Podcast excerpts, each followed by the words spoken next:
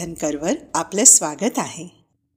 आजचा अंक आईच्या जीवनातला महत्त्वाचा हिस्सा आहे आणि अनेक अनपेक्षित घडामोडींचाही आहे. म्हणून हा अंक दोन भागात प्रस्तुत करण्याचं मी ठरवलं आहे मला माझ्या आईच्या मनावर व तिच्या निवडीवर योग्य प्रकाश घालायचा आहे. चला ऐकूया लग्नाची बेडी भाग एक.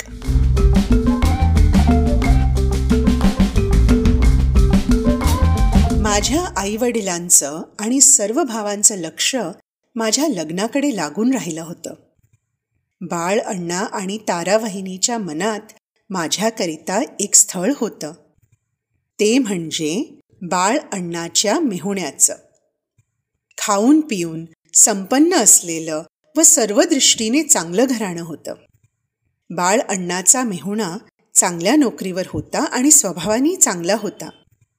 एकूण हे स्थळ त्यांच्या मनात फार होतं. त्याप्रमाणे एकदा कारमधून ऑफिसला जाताना ह्या स्थळाविषयी बाळ अण्णाने मला सांगितलं. मला एकदम काय बोलावं तेच कळेना. मला मनापासून हे स्थळ पसंत नव्हतं. परंतु वडील भावाकडे ज्याच्या घरी मी राहत होते त्या भावाकडे त्याच्याच मेहुण्याबद्दल नाही पसंत असं कसं सांगायचं? तेच मला कळेनासं झालं. मी बाळअण्णाला सांगितलं की तो माझा मोठा भाऊ आहे तर त्याला जे योग्य वाटतं ते त्यांनी करावं. असं उत्तर ऐकल्यावर त्यालाही थोडा प्रश्न पडला. त्यांनी आईवडिलांना पत्र लिहून ह्या स्थळाबद्दलचा त्यांचा अभिप्राय लवकरात लवकर कळवायला सांगितला. त्याचप्रमाणे त्यांनी नानाला एक काम दिलं. माझी कबुली आहे का? ते खरं खरं समजून घ्यायला सांगितलं. नानाकडे दोन दिवस मला राहायला पाठवण्यात आलं. ह्या हेतूने की नानाला माझे विचार ओळखता येतील. तिथून मी माझ्या आईवडिलांना सविस्तर पत्र लिहिलं. पत्राचा मजकूर असा होता की मला स्वतःला हे स्थळ एवढं पसंत नाही. पण ह्या बाबतीत खोल विचार करण्यासही मी समर्थ नाही. म्हणून माझ्या आई बाप्पाला जे योग्य वाटतंय ते करायला मी तयार आहे. माझे पत्र वाचल्यावर आई बाप्पा खूप विचारात पडले म्हणे.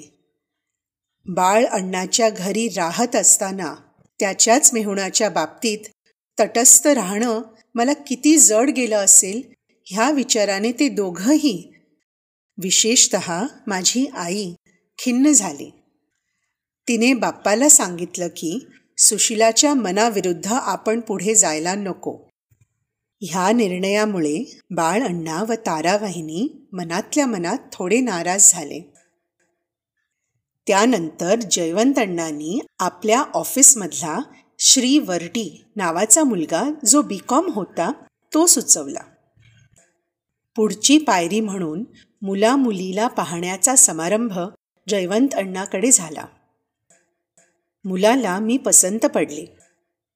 त्याने आपली पसंती दाखवताना थोडा उतावळेपणा दाखवला. त्या काळी असल्या व्यवहारात उतावळेपणा म्हणजे संशयास्पद होता. आम्हा सर्वांना थोडी भीतीच वाटली आणि आम्हीच पाय मागे घेतला. त्यानंतर थोड्या आठवड्यांनी वागळे नावाच्या मुलाबरोबर माझं लग्न जुळत आलं होतं. मुलगा बीटेक होता.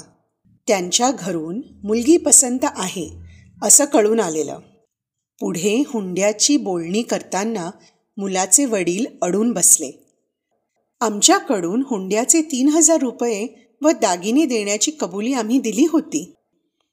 परंतु मुलाच्या वडिलांनी सांगितलं की हुंडा सहा हजार व त्याशिवाय दागिने द्यावे लागतील. तेवढे देणार नसाल तर तुमच्या मुलीशी आम्हाला लग्न कर्तव्य नाही असं त्यांनी स्पष्ट सांगितलं. माझ्या आईवडिलांची तर तेवढी ताकद नव्हतीच पण दुसरं म्हणजे श्री वागळेंचे हुंड्यासाठी अडून बसायचे विचार माझ्या भावांना पसंत पडले नाहीत. आणि हे स्थळही मोडलं.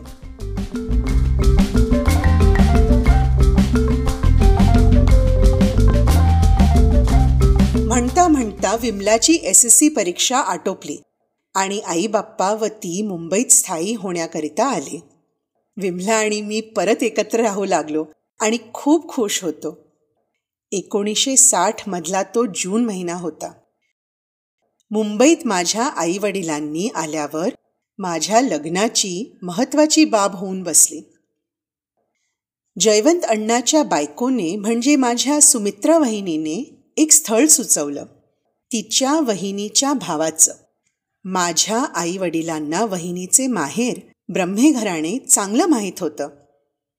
सुमित्रा वहिनीची थोरली वहिनी सुकटणकर घराण्यातली होती. तिलाही आमच्या घराची इतर माणसे ओळखत होती. सुमित्रा वहिनीने सुकटणकर कुटुंबाबद्दल आणि नवऱ्या मुलाबद्दल ज्याचं नाव श्रीकांत होतं पुरेपूर माहिती पुरवली. इतकेच नव्हे तर सुमित्रा वहिनीने श्रीकांतच्या स्वभावाची स्तुतीही केली. माझी उंची पाच फूट चार इंच होती. मुलाची उंचीही तेवढीच किंवा जेमतेम अर्धा इंच जास्त असेल असं वहिनीला वाटलं. त्याची तिला थोडी काळजी होती. आणि तसेच अजून एक गोष्टीची काळजी तिला लागली होती. मी काही गोरी मुलगी नसून गव्हाळी रंगाची असल्याने वहिनीला तशी थोडी भीती वाटत होती की त्यांना आमची सुशीला पसंत पडणार का नाही. सुमित्रा वहिनीने तिच्या वहिनीशी सौ अंबा ब्रह्मेकडे हा विचार मांडला. तेव्हा तिने आपल्या नंदेला म्हणजे सुमित्रा वहिनीला सांगितलं की श्रीकांतला बऱ्याच मुली येत आहेत. तर लवकरच तो मुलगी पसंत करणार. तेव्हा मुलगी विचारायची असेल तर लवकर विचारावी. आणि वहिनीला तिने आश्वासन दिलं की त्याला उंच मुलगीच पसंत करायची आहे. सौ अंबा ब्रह्मेनी मला त्याआधी आपल्या नणदेची नणंद ह्या नात्याने पाहिलं होतंच. आणि आमच्या घराण्याबद्दल तिला पूर्ण माहिती होती. तिच्या धाकट्या भावाच्या म्हणजे श्रीकांतच्या लग्नात तिच्या अभिप्रायाला उच्च स्थान होतं. श्रीकांत इंटर आर्ट्स पास होता आणि ए. एफ. फर्ग्युसन्स ह्या ऑडिट फर्ममध्ये इन्कम टॅक्स डिपार्टमेंटमध्ये कामावर होता. त्याच फर्मद्वारा तो सी. एचा अभ्यासही करत होता.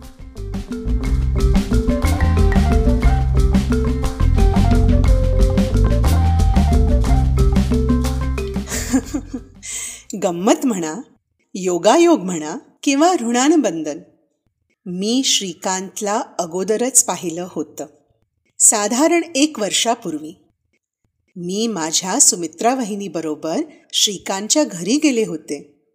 विलेपार्ले पूर्व हनुमान रोडवरील पितळेवाडी येथील एका ब्लॉकमध्ये आपली आई व दोन भाऊ वसंत व मोहन ह्यांच्यासह श्रीकांत राहत होता. वहिनीला त्याच्या आईंना भेटायचं होतं. झालं असं की नेमक्या त्या दिवशी श्रीकांत ऑफिसला गेला नव्हता कारण त्याला आदल्या रात्री ताप आला होता. वहिनी आणि मी दुपारी तीन चारच्या सुमारास त्याच्या घरी पोचलो. फक्त त्याच्या आई व तो घरी होते आणि वहिनीला चांगले ओळखत होते. आम्हाला त्यांनी चहापाणी दिलं. इकडच्या तिकडच्या गप्पा झाल्या. तास दीड तास आम्ही बसलो. त्या दिवशी श्रीकांत आणि माझी पहिली भेट झाली. आणि त्यांनी व त्याच्या आईंनी मला पहिल्यांदा जवळून बघितलं.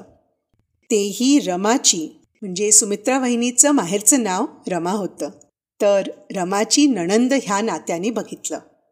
आम्ही परत यायला निघालो तेव्हा श्रीकांतने आग्रह करून बस स्थानकपर्यंत आम्हाला सोबत दिली. सुमित्रा वहिनीच्या मनात श्रीकांतचं स्थळ तेव्हापासून होतं. आणि चक्क मुलाला पाहायला मिळेल हे तिच्या ध्यानीमनी नव्हतं. श्रीकांतने मला पाहिल्यावर त्याच्या मनात कोणते विचार आले ते त्यांनी कुणालाच कळू दिले नाहीत. मनातले विचार मनातच ठेवले. आम्ही दोघी घरी आलो. वहिनीचं मत झालं की मुलाची उंची माझ्या उंची एवढीच किंवा थोडीशी जास्त असेल. बाकी मुलगा ठीक होता. पण त्यावेळी तेवढ्यावरच राहिलं. त्या पहिल्या अनायसे घडलेल्या भेटीनंतर जवळजवळ एका वर्षानंतर जून एकोणीसशे साठमध्ये ह्या स्थळाबद्दल परत विचार करण्यात आला. वहिनीने मुलाबद्दल खूप कौतुक केलं आणि मुलगा शिक्षणातही हुशार असल्याची माहिती दिली. वडील नसल्यामुळे व थोरला मुलगा असल्यामुळे घराची जबाबदारी श्रीकांतवर होती आणि घराची परिस्थिती साधारण होती. पण सुखा समाधानाने असलेलं चांगलं कुटुंब असल्याची माहितीही मिळाली.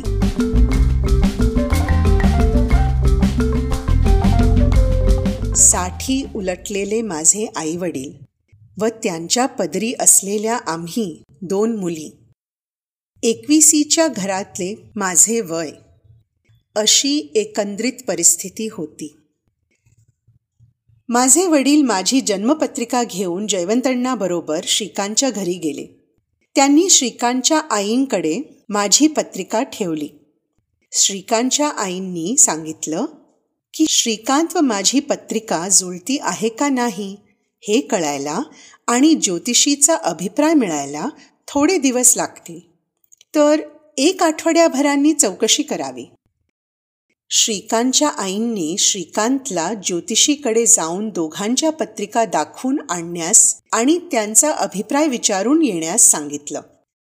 हे सर्व पत्रिका दाखवून आणण्याचं प्रकरण श्रीकांतने कसं हाताळलं आणि ते तसं हाताळण्याचं कारण काय होतं? ही सगळी एक मजेशीर कहाणी आहे.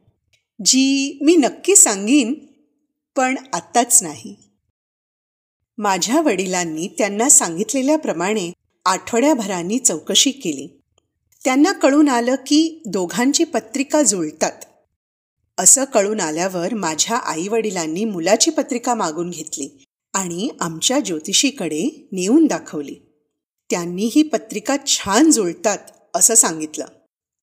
त्यानंतर मुलगी बघायचा कार्यक्रम ठरवायचा होता.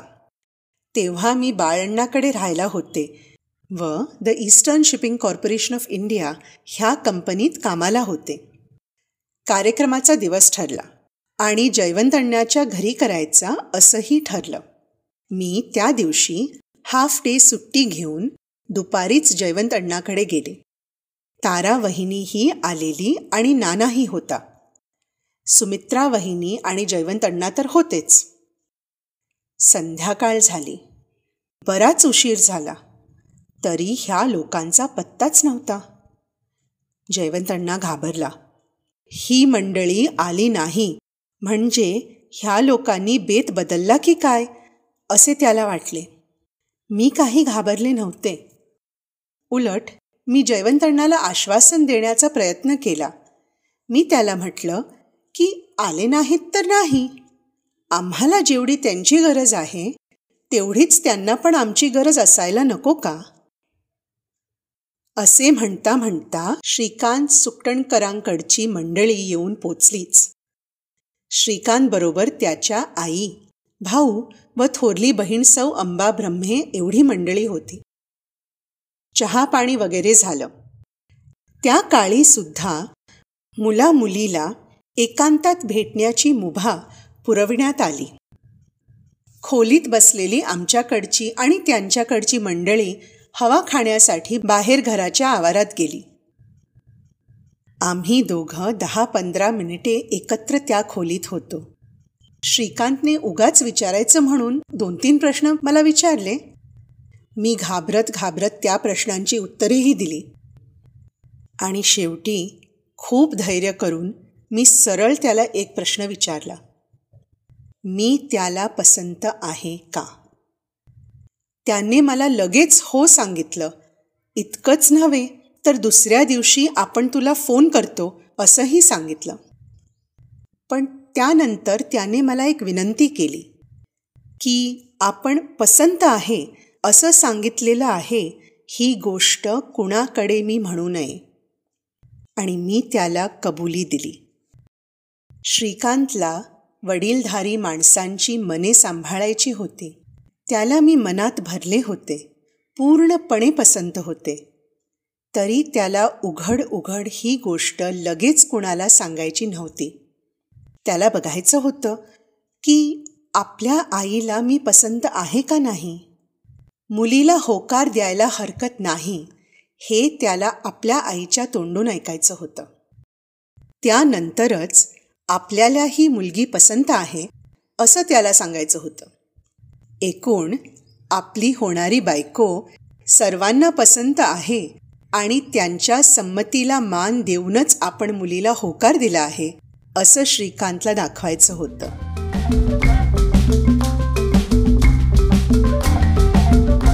तर हा होता आजचा अंक.